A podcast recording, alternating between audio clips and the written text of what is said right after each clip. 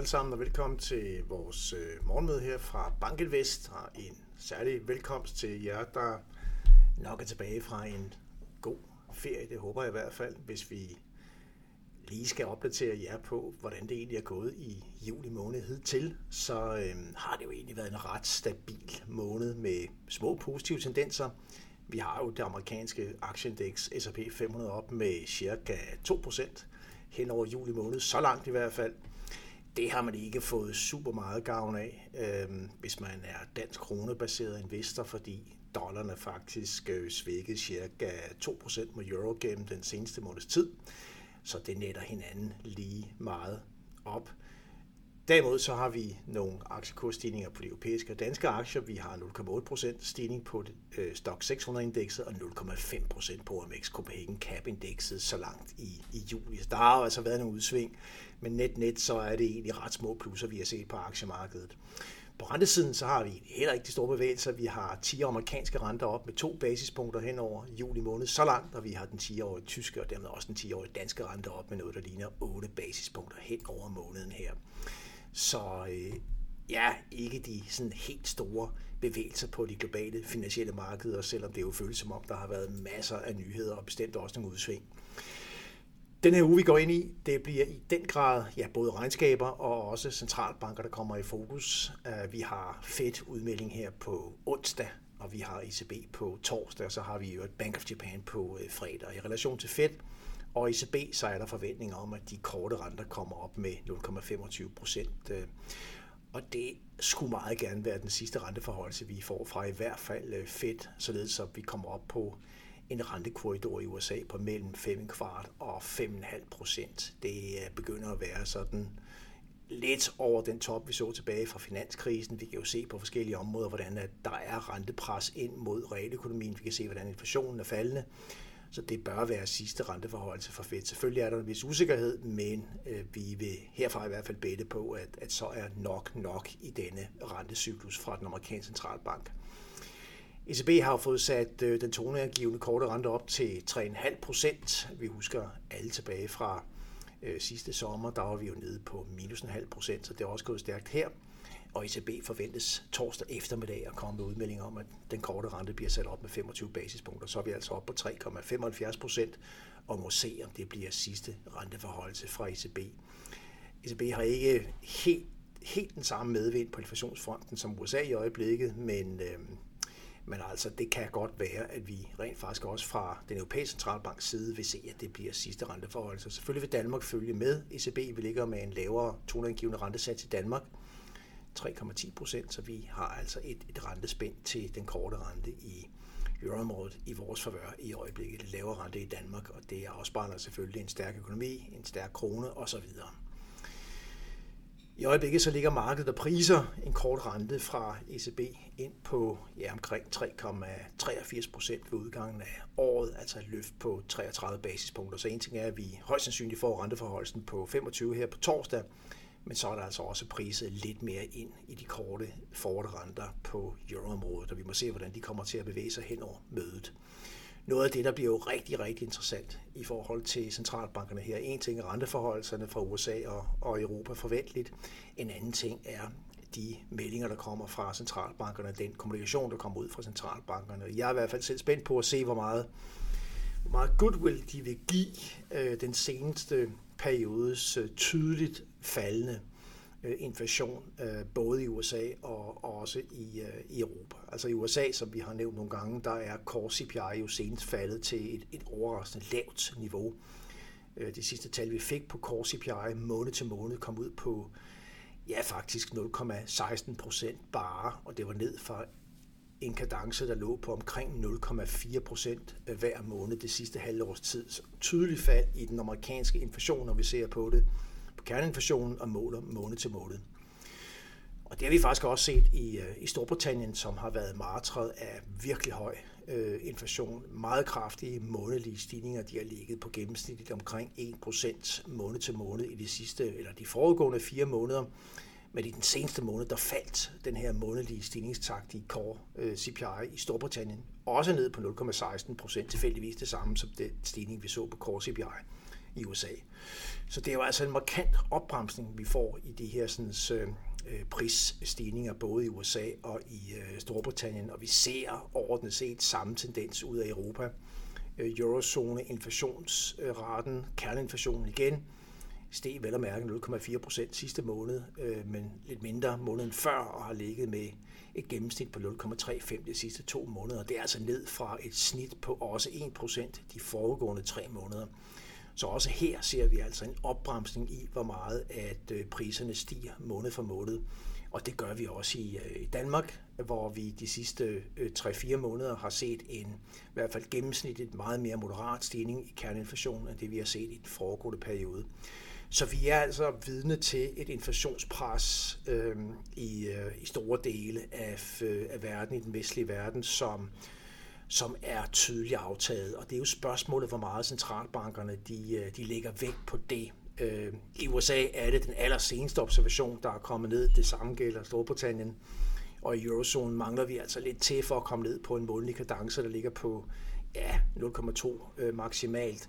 Så vi må se, hvor meget, at, at, at hvordan øh, centralbankerne vægter de her allerseneste øh, gode tegn i forhold til et, måske en bekymring for et mere overordnet inflationstryk, der stadigvæk øh, ligger sig derude. Det bliver i hvert fald meget interessant at følge.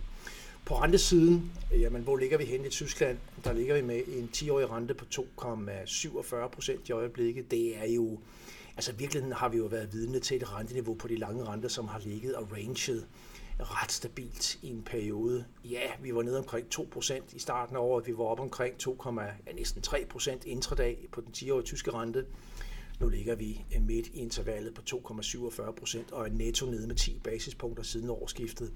Så det er jo ikke rigtigt det store niveauskifte, vi har været vidne til. Egentlig overordnet set en ret flad trend.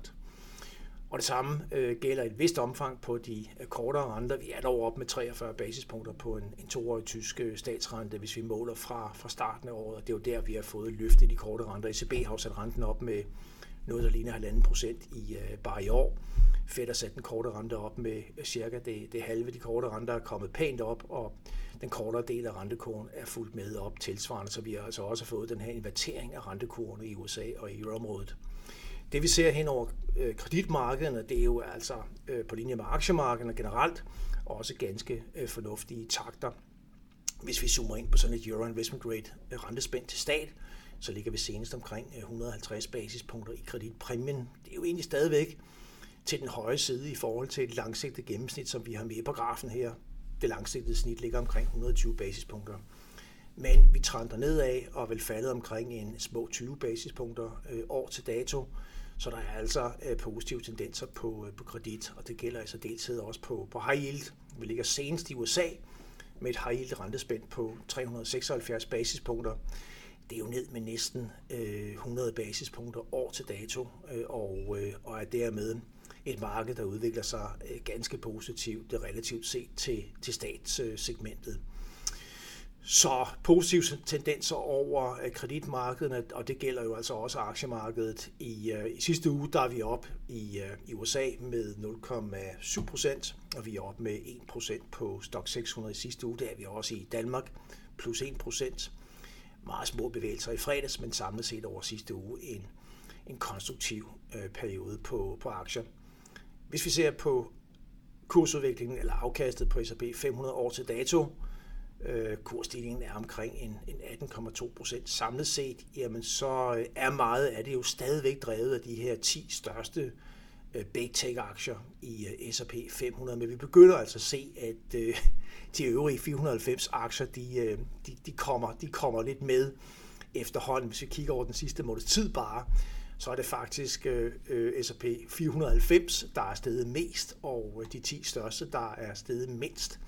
Så der er en form for øh, mønster, der begynder at vise en lidt ændret karakter. Hvis vi bare kigger på den sidste uges tid, så er det de højflyvende sektorer år til dato, der faktisk øh, lå i bunden. Vi har communications ned med 3% sidste uge, 2,3% ned på consumer discretionary. Her finder vi Tesla og, og øh, øh, Tesla og øh, Amazon.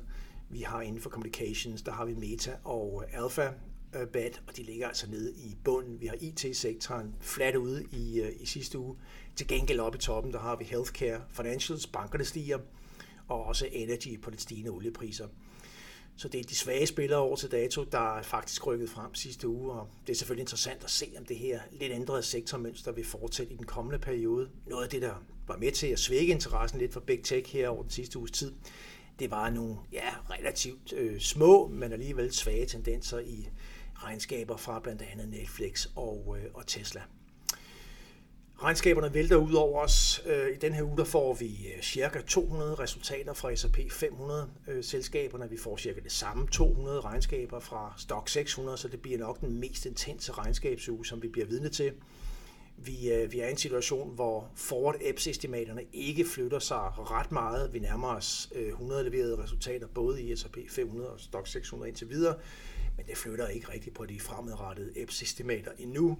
Vi ser marginalt på 23 EPS på S&P 500 ligger og øh, estimerer 217 dollar i earnings per share, ligger meget stabilt i 24 på 240 dollar. Det vil sige, at markedet og analytikerne i bred forstand ligger altså regner med, at vi får en, en stigning i indtjening til næste år på cirka 10 procent i forhold til det, der gerne skulle blive realiseret i, øh, i år. Den her uge er som sagt en, en centralbankuge. Det er en regnskabsuge, men vi lægger også ud her til morgen med interessante tal fra, i form af PMI-tallene, vi har fået fra Japan, og, øh, og de viser altså det, der er, har været det overordnede billede en længere periode for verdensøkonomien. Det er nemlig en industri, der er klart presset. PMI for industrien i Japan ligger godt under 50 og svækket yderligere lidt. Til gengæld så ligger PMI for servicesektoren omkring 52 og viser altså stadigvæk ekspansion. Vi får her øh, op af formiddagen PMI-tal fra euroområdet, herunder Tyskland, Frankrig, og så får vi UK og USA senere i dag. Og der forventes billedet også at være intakt, altså en servicesektor i ekspansion og en industri, der er, er presset. Og summen af det her er bare med til at bekræfte, at vi er i en form for soft landing verden. Øh, sandsynligheden for recession er stadigvæk øh, til stede selvfølgelig, men den er bestemt ikke styrket i den seneste periode. Jeg så faktisk, at Goldman var ude og reducere deres procent sandsynlighed for en, en recession i USA til, jeg tror, de skal ned til, til bare 20 procent på, på nuværende tidspunkt. Så får vi øh, onsdag som sagt Fed, torsdag ECB, fredag Bank of Japan, og øh, der er også andre datapunkter, der bliver interessante herunder de tyske og franske inflationstal, der kommer her på fredag. Det er optakten til de næste inflationstal for euroområdet som helhed, og også på fredag, der får vi øh, det inflationsmål, som Fed har mest fokus på, det vi kalder for PCE. Tallet det bliver offentliggjort et par uger efter CPI-tallet, så sjældent de helt store overraskelser i PCE-rapporten. Men alligevel så er det altså øh, decimalerne, vi, vi følger i øjeblikket, så det skal blive interessant at se. Og med det skal I have tak for, at I var med her til morgen. Ha' en rigtig god dag på markedet, og vi øh, tales ved igen i morgen tidlig.